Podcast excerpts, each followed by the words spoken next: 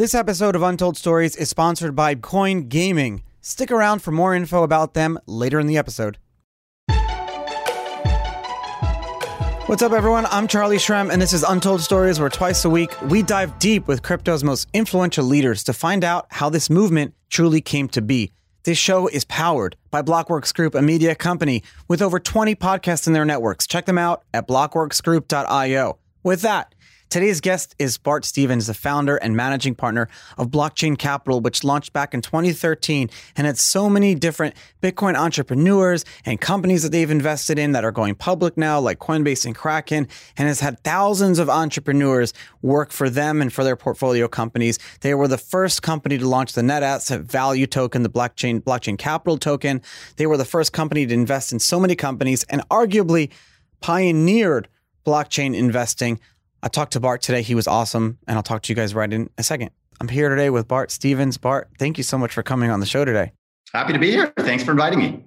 So you were asking me like questions and things before the show and how we do the research, and it's funny. I like talking about this because people ask, but like laying in bed last night, I prepared kind of like the show. And the first thing I remember is as I try to like go back into old emails and old conversations I've had and if I've ever talked to the people before, I've been to your office twice and I've met you guys. And I remember the first time I wanted to visit your office in California. You're going to laugh, but don't laugh at me yet. I remember like literally, I just wanted to touch the walls because at that time in 2013, when you had launched, there were no VC funds. So Blockchain Capital, it's like calling it like almost like the Bitcoin Foundation. Everyone's like, why do you call it the Bitcoin Foundation? Well, Blockchain Capital, because there was no Blockchain Capital. It wasn't there yet. There was nothing else. They're like touching the walls to see what is this existence. You have these two guys who know what they're doing. They're coming from the VC world. And now maybe our industry can actually grow. And you guys were not only involved in investing in some of the earliest and first companies. I want to hear your stories of some meeting these CEOs for the first time who we know today, who have these crazy Twitter followings. And you guys also did some crazy things like launching the first NAV token, like net asset value token. And so not only just investing, but also pioneering in your own right. My first question is why? So a lot of questions there, but I can start. No, I'm sorry. No, it's quite all right. We actually, our firm started as cryptocurrency partners. In 2012, my brother and I were kind of getting out of the hedge fund business. So I started my career at E-Trade, which was kind of the Coinbase of its time. And they were bringing online stock trading to the masses and charging $20 for a stock trade. And, in 1997, when I started my career, Merrill Lynch was still charging $300 for a stock trade. So I kind of really started my career in arguably the first fintech company. Wait, so was there such thing as like retail stock trading? There was basically discount brokerage trading over the phone. And of course, Charles Schwab was the pioneer of that model. Then there was quote unquote full service brokerage. And that was this kind of paternalistic model where your broker would tell you what to buy and charge you inordinate amounts of money for stock trades and commissions. And E-Trade came along and kind of broke that model or iterated on the Charles Schwab phone-based discount brokerage model.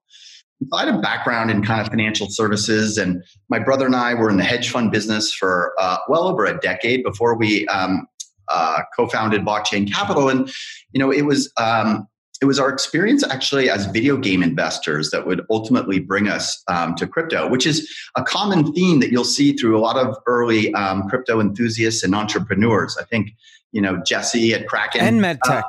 Yeah. A lot of med tech too. Yeah, we did a lot in genomics and bioinformatics. But for us, the real aha moment was we were investing in video game companies through our hedge fund. And these video game companies had virtual worlds, like World of Warcraft or Second Life. Second Life is another good example. Philip Rosedale is actually an entrepreneur in our portfolio. But these virtual worlds, he was one of the first people. Currencies. I think I probably hung out at his office, and I went to your office right after that same trip in 2013. Yeah, you might have. And so for us, it was our prior career as a hedge fund manager investing in video game companies that basically were launching digital currencies. These digital currencies were not blockchain based. They were, in my view, the predecessors to cryptocurrencies. But we saw that in the real world, gamers put value in digital assets. And so when Bitcoin came along and we became aware of it in 2012, our mind was already open and expanded to this concept of digital money or digital assets. And so to your point, we looked around and we're kind of looking for funds that would give us exposure where we would be a limited partner in a fund. We would be a client. And after interviewing a bunch of people and talking to guys like Mickey Malka at Ribbit Capital or Wences or Barry Silbert, we had a series of conversations with early in kind of 2012 about partnering with him when he was still running Second Life. And ultimately, we didn't find like a fit. We didn't see people that a fund that saw the world the way we did. And the entrepreneurs we know in the sector really needed capital to help grow their business. So that's why we founded Blockchain Capital.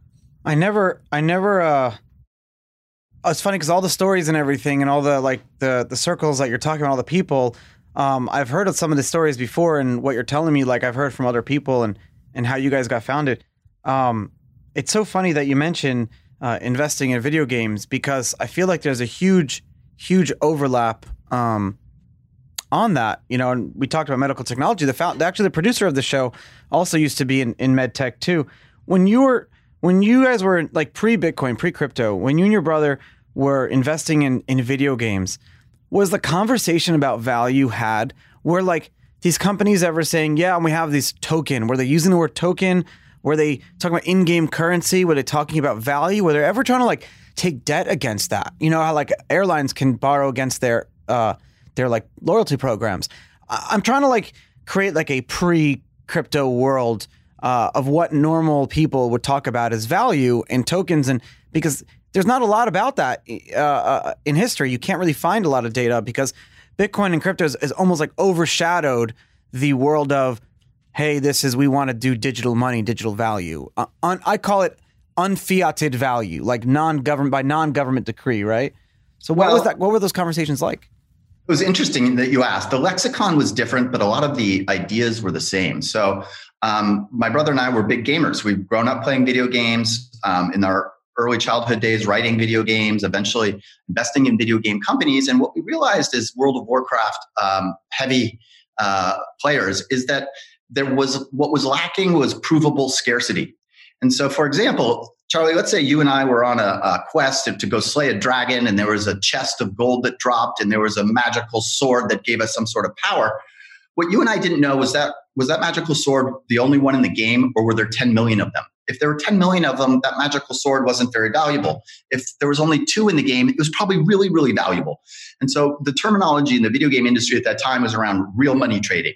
And so to exchange value, you basically had to work around the kind of compliance systems within World of Warcraft and Second Life. You would have to basically conduct transactions outside of the game. And there was certain risk in that around theft and fraud and stuff like that. So the aha moment for us was in discovering Bitcoin and the enabling technology of the blockchain was, wow, we can mathematically prove digital scarcity. And in fact, therefore, items can have value. Blockchains are really good for transfer of title, as you know. And so, one of the areas that we're investing in currently today at Blockchain Capital is still that intersection of video games and kind of crypto. Because the demographics are very similar. It's young, predominantly males in Asia and the U.S. that play video games like World of Warcraft or their kind of follow-on games, Fortnite, what have you. And that's the same audience that basically owns crypto. So the markets are China, U.S., there. Korea, and Japan. There's a huge overlap of everyone who's doing that, of all the users involved in crypto. What type of other companies and projects did you invest in before crypto that kind of gave you the, not experience, but understanding of financial technology or provable scarcity? Because no one's really thinking about provable scarcity unless you're investing in video game type companies. So I know that you were one of the founders of Oncology.com. Was there anything in that relation that you kind of took to the experience of today? So I've been, as I told you, I worked as kind of a junior executive at E-Trade, and that was my baptism by fire with financial technology. Then I founded a company, Oncology.com, which was really about connecting cancer patients and doctors and making sure they could get into the appropriate clinical trials. And we had a bunch of high-profile investors like Paul Allen from Microsoft and Mike Milken and Andy Grove. These were all cancer survivors themselves. And that was my first time as a founder of a startup company. Then I would go on to, you know, with my brother, found a hedge fund firm and ultimately Blockchain Capital. So we've been a founder 3 times. And so the medical industry shares some similarities with the financial industry in that they're both very regulated. They're dominated by incumbents. And it's really hard to be a startup competing against banks or healthcare insurance companies or hospitals. And so even though the industries are different, a lot of the challenges are the same, especially when it comes to regulation. That's a good point. In the financial industry, in the medical world, and there are a few other industries that you're just so kind of burdened by regulations that scares a lot of people away. Very difficult to start. I didn't know a lot like about regulations and things like that when I first got involved in the space. I didn't really understand like the veracity and how things worked. And you can't really, in some of these industries, you can't really like throw shit at the wall to see what sticks. Imagine if you were like preparing a COVID vaccine and you're just...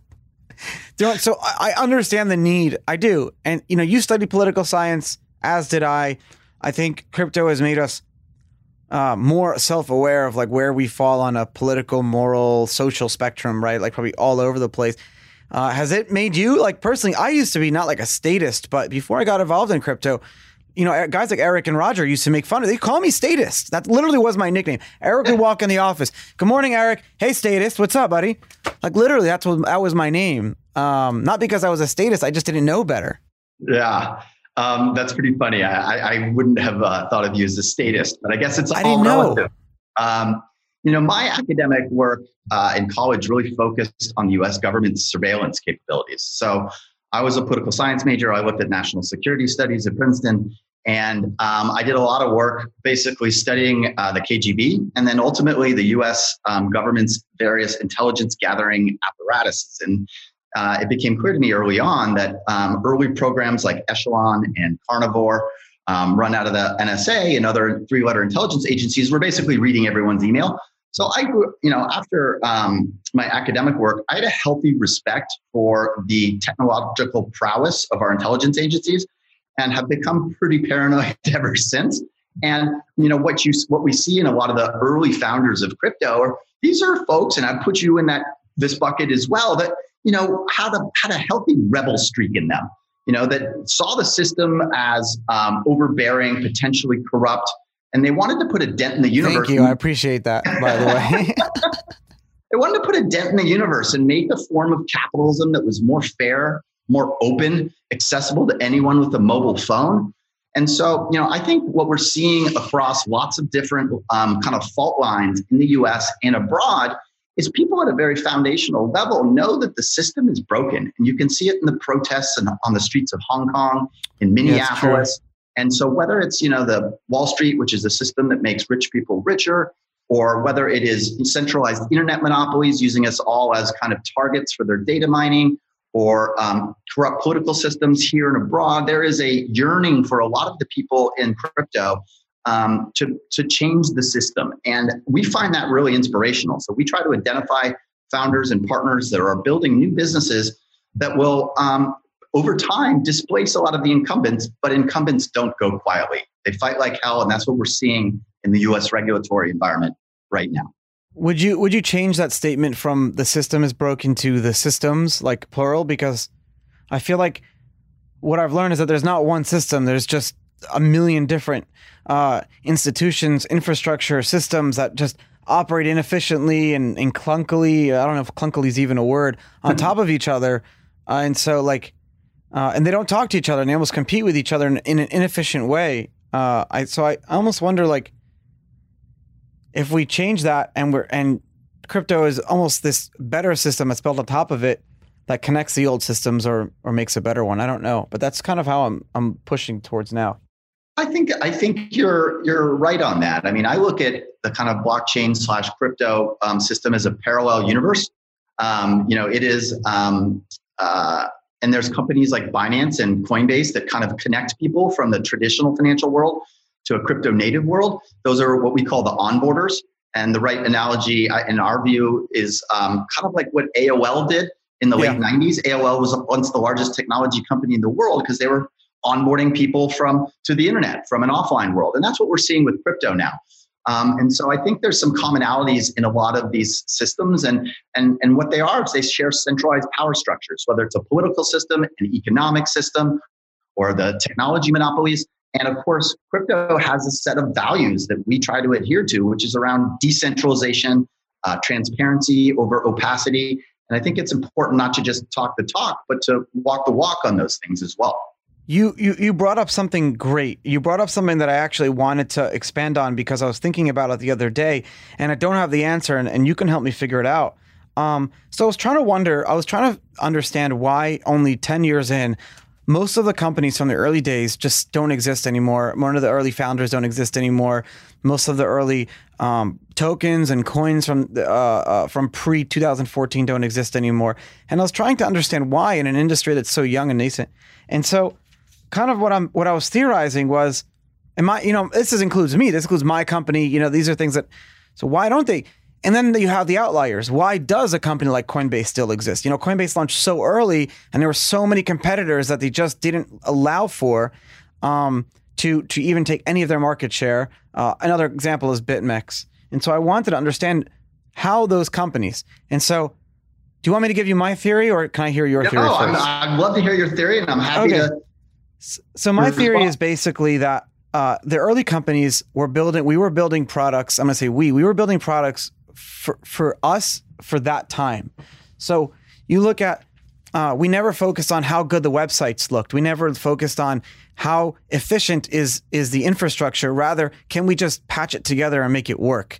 We were building products and services that we needed for the industry, but there was no industry for those days. So you look at the BitInstance, and you look at for the local Bitcoins, and you look at all these companies that a lot of the on and off ramps. You look at the early services companies that didn't even charge money for things, like even the faucets, or the early API companies that now charge money for API services, the early mining pools that never charge fees. All these companies that they don't exist anymore. So my thing is, like, I feel like they were creating products for then. So you ask yourself, like, what's the difference in other industries?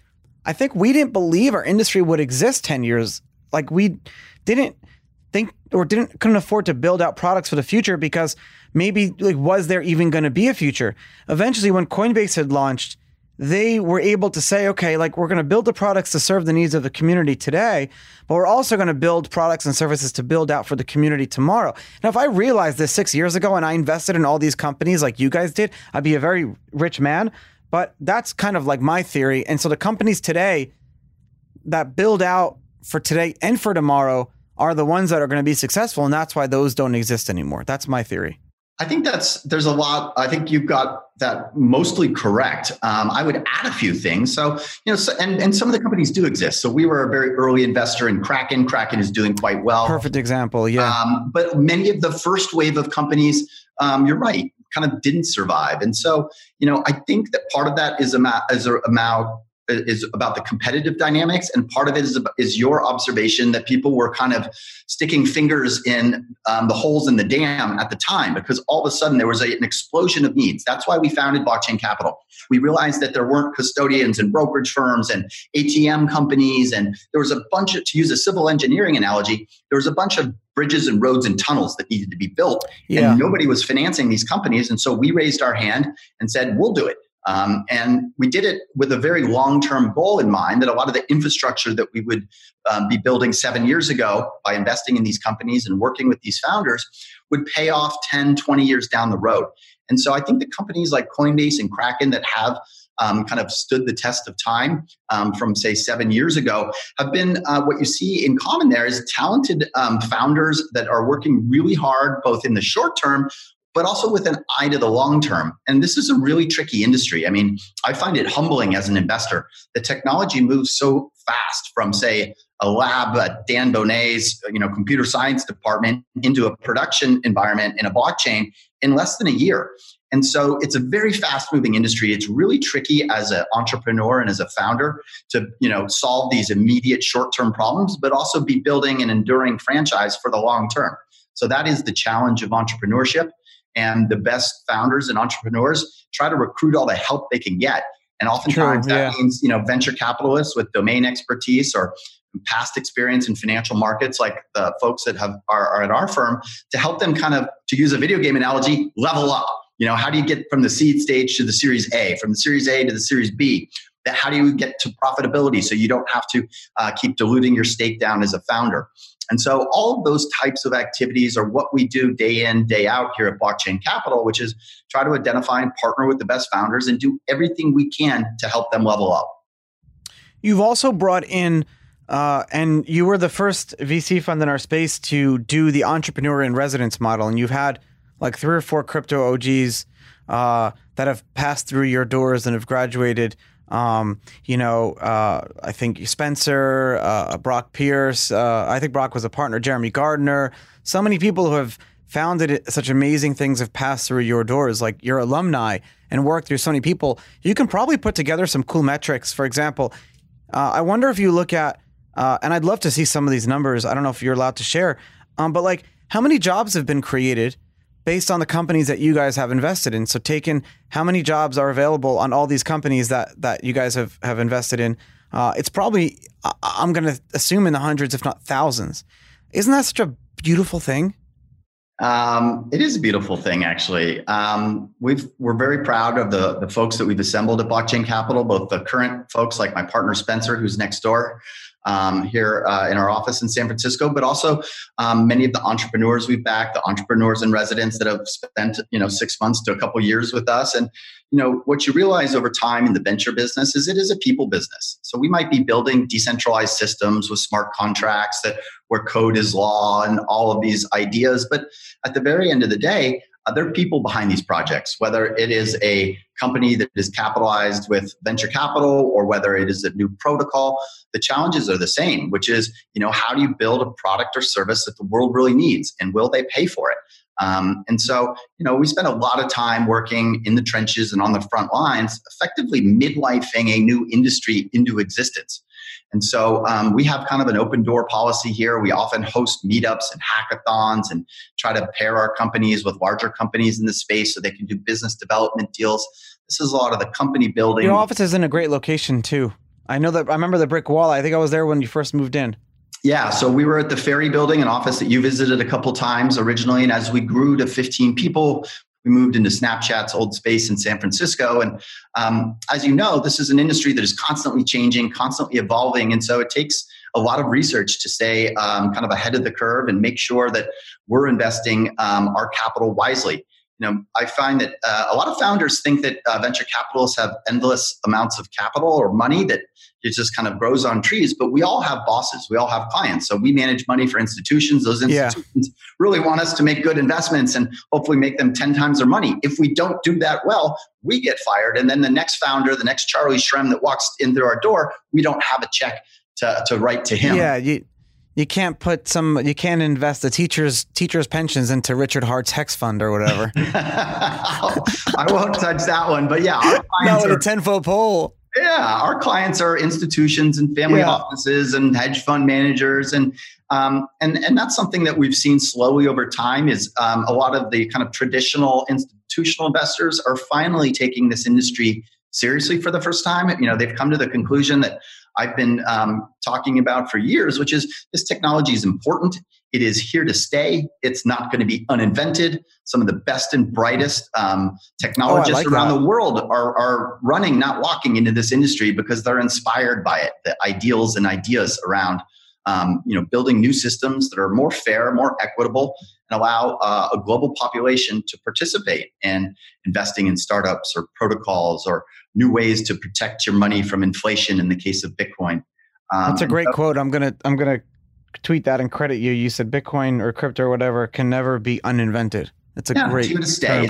I think it's already achieved escape velocity. And so the real question now is how big does this industry get? And how fast how much time does it take to really start putting a dent in some of the incumbent financial systems? And will blockchain technology have applications outside of the financial services industry?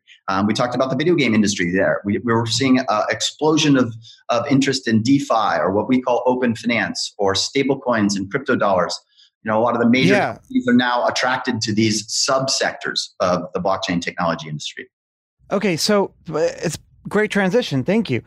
a lot of people still snub their noses at altcoins, right? You have, well, not altcoins, but like there's multiple layers of them now. So you look at like the big caps, as they call them. You have the Bitcoin, Ethereum, blah, blah, blah.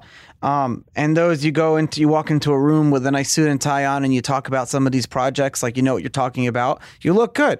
Not you, I meant like in general. Thank you. There's no question that crypto and gaming have gone hand in hand since the early days of Bitcoin when it first launched. And in fact, that's what really drove mass adoption. Companies like BitCasino, which is the first ever licensed Bitcoin casino, and brands like sportsbet.io. I mean, it's the reason people are using crypto and Bitcoin today.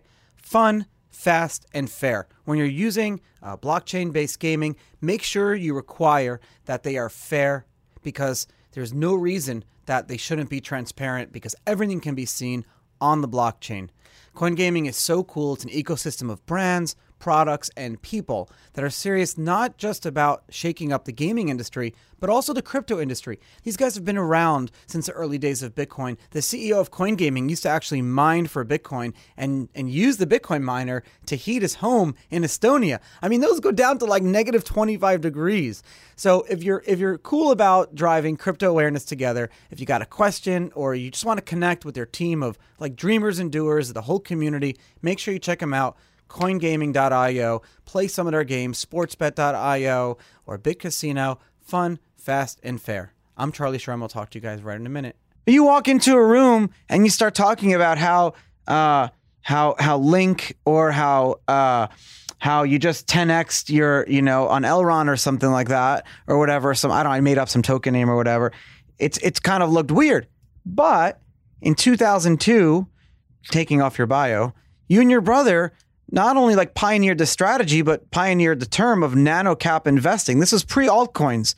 It seems to me like this was the altcoin version of the stock world, nano cap investing. What was like small micro cap type of equities? Like, what was that like? Is that a fair comparison? Oh my God, I want to hear all about this. It's a great comparison. So my brother and I started our hedge fund business in 2002, which was right after the dot-com collapse. And we had, my brother was working on Wall Street, taking internet companies public. I was working at an internet company at E-Trade, as I mentioned, and then founded a healthcare company. And what we saw is that after the dot-com collapse, investor sentiment on internet-related companies and businesses was at an all-time low. And so there were babies that were thrown out with the bathwater. There were companies that were profitable, that were growing, but they had a dot-com attached. And so my brother and I are fundamentally contrarian style investors. And so in 2002, when nobody loved the internet and internet stocks, we decided we wanted to take a look. And so you're exactly right. We were looking at sub-microcap equities. So these were companies that were publicly traded that had gone down by 90%, that still had their venture capitalists involved. And we would go in and buy 5 or 10% of the company and reintroduce them to the world after they had kind of cleaned up their act. And so that type of small cap or micro cap, or the term we invented was nano cap investing, does have some application into what we do today, which is oftentimes we're backing a startup company at the seed stage or a brand new protocol. And these are nano caps. And you know, something that's probably you're very aware of, as are many of your listeners, is, you know, smaller cap projects or earlier stage companies have much higher risk. They also have much higher reward. And so we're in the business of taking risk in a calculated way and maximizing that chance of reward by helping our companies get to that next level with regulatory advice, with business development help, with corporate development help, with recruiting. We have a bunch of tools in the Blockchain Capital tool chest that allow our founders to have a better shot at breaking through and having their product and service be embraced by either consumers or enterprise clients. And so our small cap investing in the stock market is in some ways similar to early stage investing in the blockchain technology and crypto industry. It's so insane how that works. And what would you consider like micro cap or nano cap now in crypto? Is there like a number when you're looking at a project or a token or something that you're looking at? Yeah, it's hard to really say it's relative. The top 10 crypto assets are more or less kind of billion-dollar type crypto valuation networks. And we would call mid-caps probably billion to 200 million, and under 200 million in a crypto network valuation is probably a small cap. And sometimes we look at kind of next generation protocols that are nano caps that are, you know, $25 or a $50 million network valuation or lower. And, you know, those projects, again, are higher risk, but also higher return. And, you know, we don't see anything that's going to dethrone Bitcoin in terms of store of value. I think Bitcoin has proven that it is, at this point, gold 2.0. It is a store of value that is inflation resistant, that is outside of the financial system. But there's a lot of other aspiring protocols and crypto assets that want to do something different than Bitcoin. And we spend a lot of time with the engineers and the people that are designing these protocols, cryptographers, experts in distributed systems that are maybe doing something different, whether it's for supply chain or whether it's a new smart contract platform or something that's optimized for DeFi or something that is a stable coin. Or, so there's all these kind of subsectors of crypto that we spend all of our time meeting with the founders and entrepreneurs and thinking and trying to figure out if ultimately customers will use this stuff. Because if you don't have organic people that are engaging in your protocol and it's just kind of small cap speculative activity, as we saw in the crypto crash of 2018, you know, the results can be pretty disastrous. You know, we saw that a lot of those nano cap coins go down 95%. You know, that leaves a mark and hurts. You want to invest in the ones that are going up. And that's, we've seen the venture business become a little more professionalized over the years, where we're seeing really high quality founders and teams that are trying to build, you know, distributed systems in a way that it creates value for not just the founders of the company, but also the engineers and the people that are building on top of it and the owners of these crypto assets. And so it's really around community building. And these communities are important. If you look at like the past 10 years as almost, you know, your past 7 years or 8 years or whatever in the space, if you look at it almost like a coronavirus chart, like we've all become chart experts in the past few months. What type of things have gone down and what has gone up? Has, like, for example, the quality of the entrepreneur that walks into your office, has that gone up or down? Other things like that. Yeah, without a doubt, the quality of the entrepreneurs has gone up. I think when you see massive wealth creation, when you see new technology that, you know, is disruptive and that is, you know, banks are starting to worry about or governments are trying to wrap their brains around, you know, I think we have a little bit of rebel in all of us. And so for crypto enthusiasts, entrepreneurs, founders, and investors, it kind of scratches that itch. People at a fundamental level have a feeling more than anything else that the system is broken, or the systems, to use your analogy earlier, and they want to be a part of something that's bigger than themselves, to create a new financial system that is more fair and more equitable. And so, you know, those ideals are really compelling, and the founders that are drawn to them tend to end up in this industry. And so, you know, the most popular that is true at Stanford's computer science department right now is machine learning. A close second is Dan Bonet's class on crypto. And so, you know, I actually look at the computer science department at Stanford as probably a leading indicator of where the industry is going. And so I think it's smart as an investor or a founder or an entrepreneur is to keep an eye on where are the best and brightest computer scientists, where they want to spend their time, because that is a leading indicator of where a lot of resources, human resources and financial resources, will go eventually. What are you seeing, though? What are you seeing right now with that? Recently, we're seeing an absolute explosion of entrepreneurial activity really around open finance or DeFi at the moment. And what's exciting is, you know, there are kind of real-time experiments being done on production blockchains with hundreds of millions of dollars now. And so it's an exciting industry, but essentially a dangerous industry in some ways, because, you know, even a mature project like Maker had a pretty serious problem in DeFi that was crazy last summer. And so there's a lot of experimentation. And I think all of us in this industry have a glimpse into the future of what the financial services look like in 10 years. And the bankers at JP Morgan aren't seeing that. The bankers at Goldman Sachs aren't seeing that. It's the young graduates. But many of them, when they do see the light, we now are financing companies that founders used to come from Goldman Sachs or Morgan Stanley or Facebook or Google. You know, a lot of the engineers at these internet monopolies are disillusioned with the business models of extracting. Yeah, they're leaving. People. They're coming over to us. They're coming over to our industry. Exactly. And so, you know, I think people are disillusioned with the Wall Street as it sits. They're disillusioned with internet monopolies that abuse their customers. And there hasn't been a place for these folks to go. Now they can go into the kind of crypto industry and build decentralized social networks or new financial systems around borrowing or lending. And that's incredibly exciting. I love coming to work and working with our founders every day. Can I totally change topics for a second? Because you talked about the KGB. So you studied that. I actually studied the NKVD. The military. No, I did. Version. No, I did. Well, so I studied and I'm fascinated with Russian intelligence from the years of the Russian Revolution, you know, around the early teens, starting around 1918, 1920 to when basically NKVD became the KGB. I think around the time of, after World War II, around the time of the 50s. So, right, is that when the KGB was around the 50s, I think it was? I forget. I'd have to go back and check my academic work, but that sounds close. Okay, so there was one, so it's a cool story was there, I had a friend who also studied this cool cryptography and writable cryptography. And we started writing letters to each other when I was in jail, and we would do cryptography.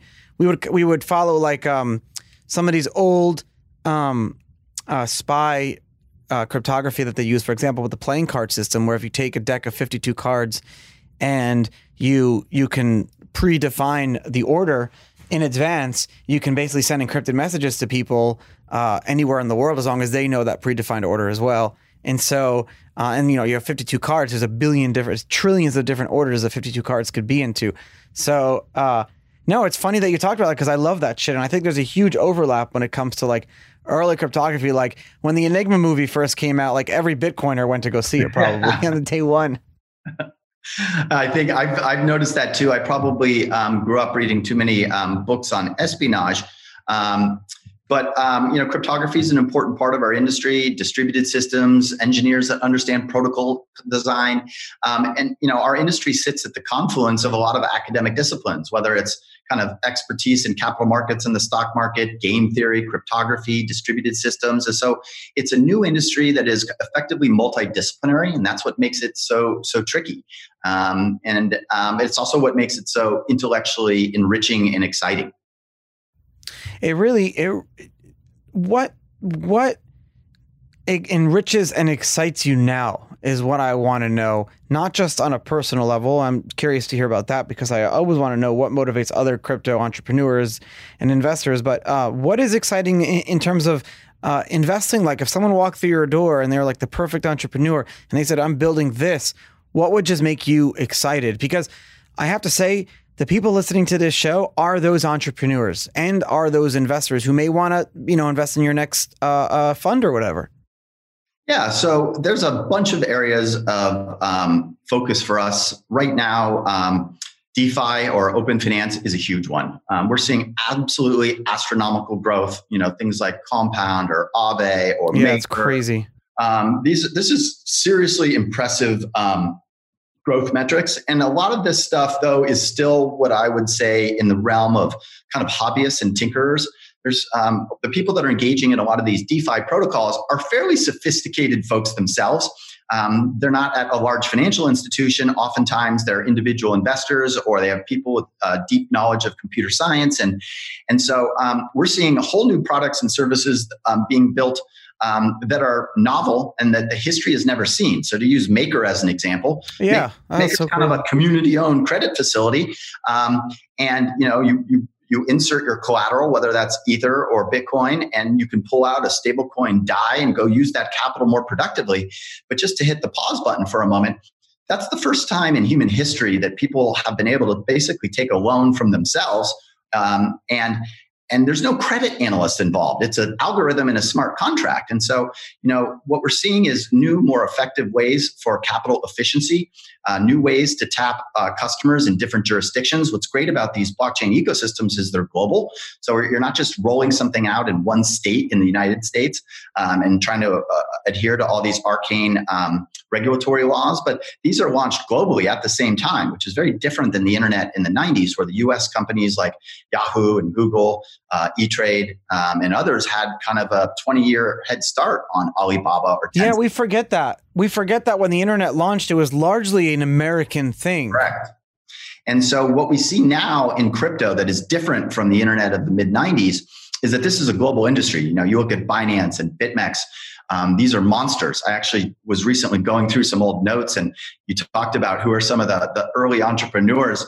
I was looking at my notes with Arthur and BitMEX, and at the bottom of it says, "Is not a Mexican Bitcoin exchange." Oh my God, that's great. So that was one of the ones that got away from us. Arthur's obviously built an incredible business and is hanging out in Hong Kong looking like he's having a lot of fun and making tons of money. But venture capitalists... There were a few that got away too for me. Always have stories of the big fish that got away. That's one of ours.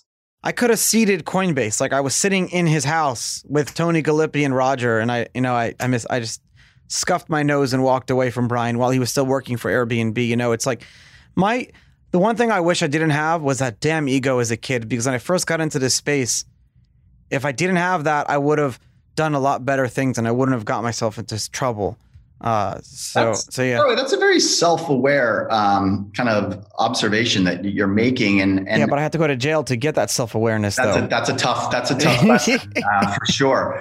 But what we've found over the years, investing in the public stock markets, in the private venture capital markets, in the crypto markets, we've seen bull markets, we've seen bear markets, is ego does get in the way.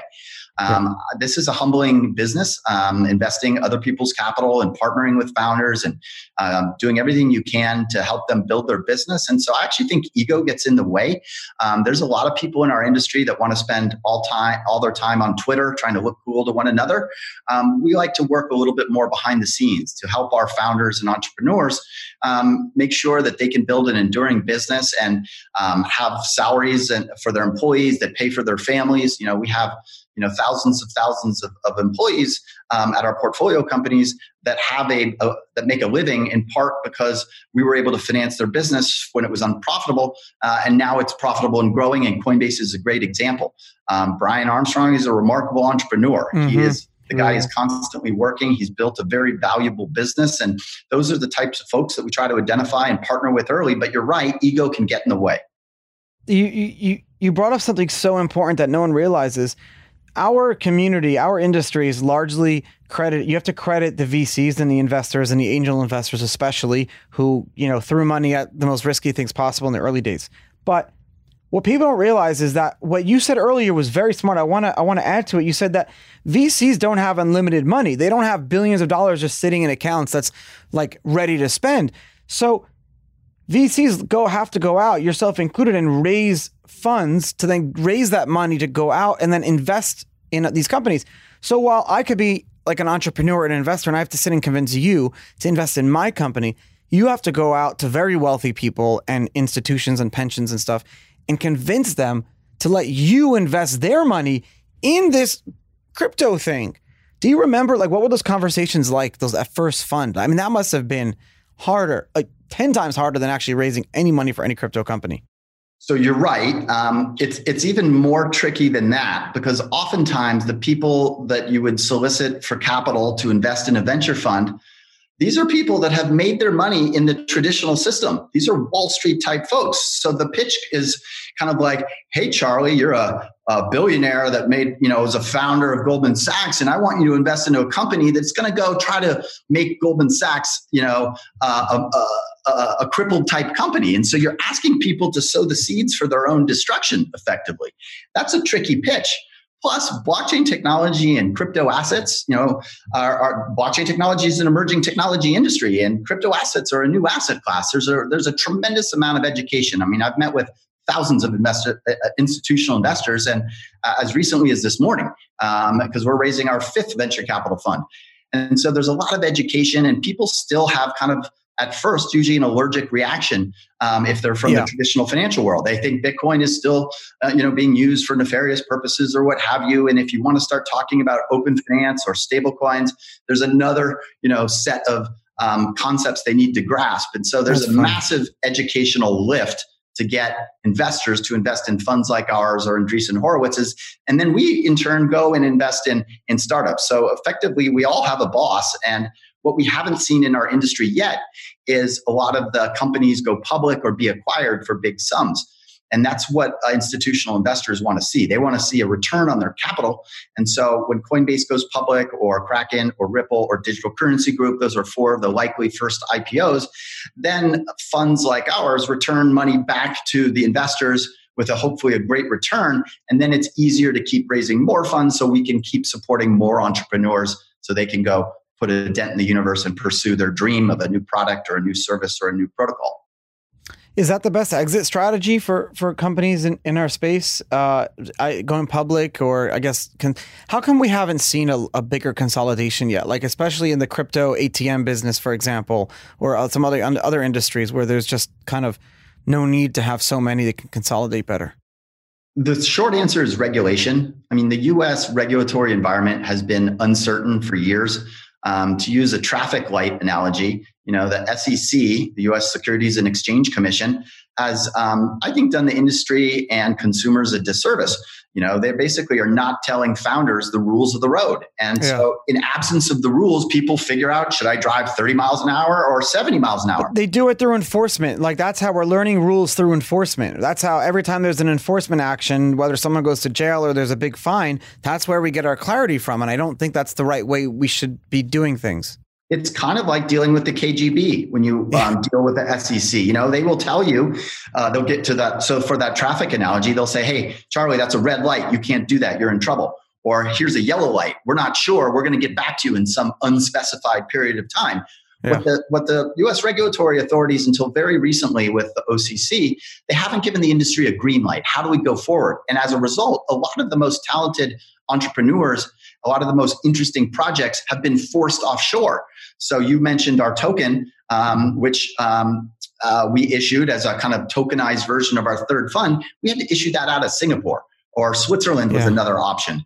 And Charlie, you were actually, working on a project at the same time. You were part of the inspiration for that. We were parallel working on different projects. You had a token that was backed by revenue around certain businesses having to do with outhouses, if I'm not mistaken. It was a very simple concept. Yeah, business that's always going to be around, that's always needed. I found one, a very old one that's always going to be around and always going to make money because everyone needs shit picked up.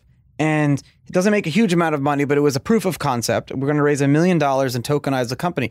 Like the day of, I chickened out. Well, and for that reason, the night before, I was like, I don't want to go back to jail. I was scared shitless. Yeah. So you were trying to tokenize a business. We were trying to tokenize a fund. The ideas were similar. Yours was around, waste removal. Maybe it was the first shitcoin. It was the first shitcoin that I never launched. And ours was really around how can we make a venture fund that would be liquid, where a token would represent an ownership in that fund. And we did go forward with ours. We tried to do it in an SEC compliant way. We hired a bunch of fancy lawyers and did a Reg S offering for international investors and a Reg D offering for domestic investors. And that was the first security token.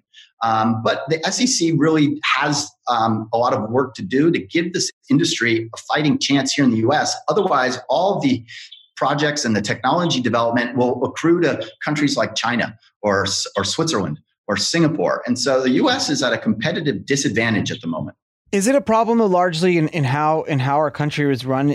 And what I mean by that is that you look at Malta or any country in the world, Singapore is an example. You look at any other example except for America.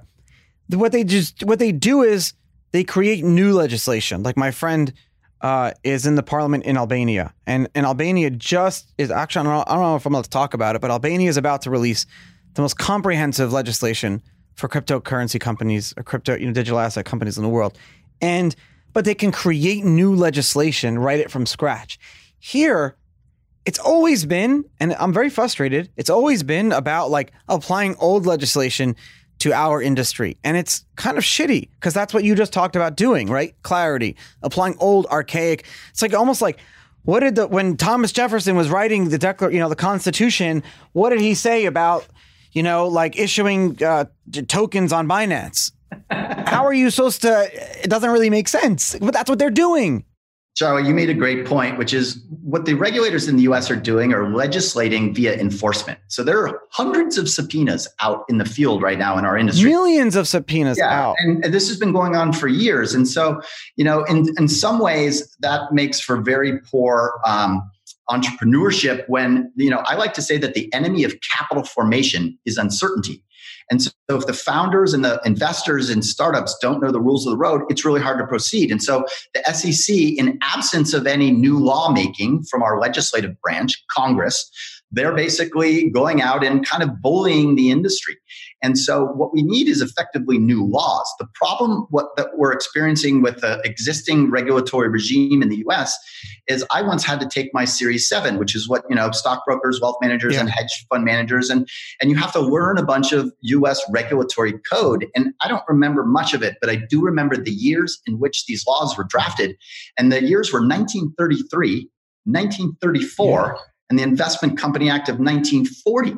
And so, you know, these are 70 and 80-year-old laws that are not well suited to natively mobile, natively digital bearer assets, which are effectively what crypto assets are. And so there likely needs to be some new laws that kind of give this industry some breathing room.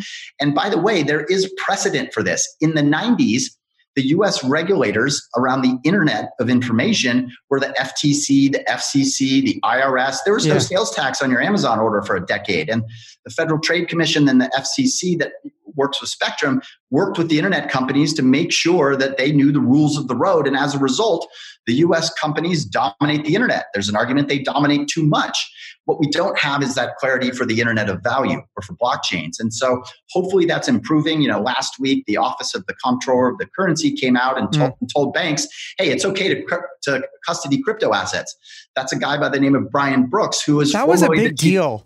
It was a big deal. Because it wasn't just about custodializing. It was about just a simple act as like, hey, don't be afraid to open up Bitcoin bank accounts. That's really what it was about. 100%. And, you know, Brian Brooks used to be the chief legal officer of Coinbase. So he's very well schooled in the nuances of this industry. And you mentioned the ATM industry earlier. The problem, we've invested in ATM companies years ago, and we don't do it anymore because it's effectively a logistics business. How do you move physical banknotes around? And banks won't bank crypto companies still 10 years later. It's the biggest problem I have. In 2016, I invested in a local Bitcoin ATM company. We had 11 machines at the time. Now we're one of the largest manufacturers in the country. We have over 120 machines putting out like 20 a month or whatever. Big, you know, crypto ATM. We dominate the Southeast U.S. Company's very profitable, does very well, and as all regulations, let you know, multiple bank accounts has Garda or whatever doing cash pickups at all the machines, all logistical. The issue is, like you said, is where do you go from there? And because VCs want to invest in companies that have exit strategies. What is an exit strategy for a company like that? Putting out 1,000 machines, 5,000 machines, or get bought up by a larger consolidation? So I think you're going to see a lot of that. There's a big issue with that. People are afraid to start companies here, and that's what I'm going to leave it at. I think that there's almost a fear where if you're an entrepreneur and you're American, and I want to leave this, I want this to be like the thought. If you're an entrepreneur and you're an American, and you're born here and raised here, and you love this country like I do, like you do, where you domicile or where you base your company out of shouldn't even be a question. I agree with you. Yeah, no, it's a shame. Listen, we should be encouraging the best and brightest young founders that are creating new protocols, new assets, new companies to do it here in the United States. And that's not happening now. Now, hopefully that'll change. I spend a lot of time in Washington, D.C., briefing regulators and trying to let them know that this industry is here to stay. It's not going to be uninvented, and we should be embracing it. This is...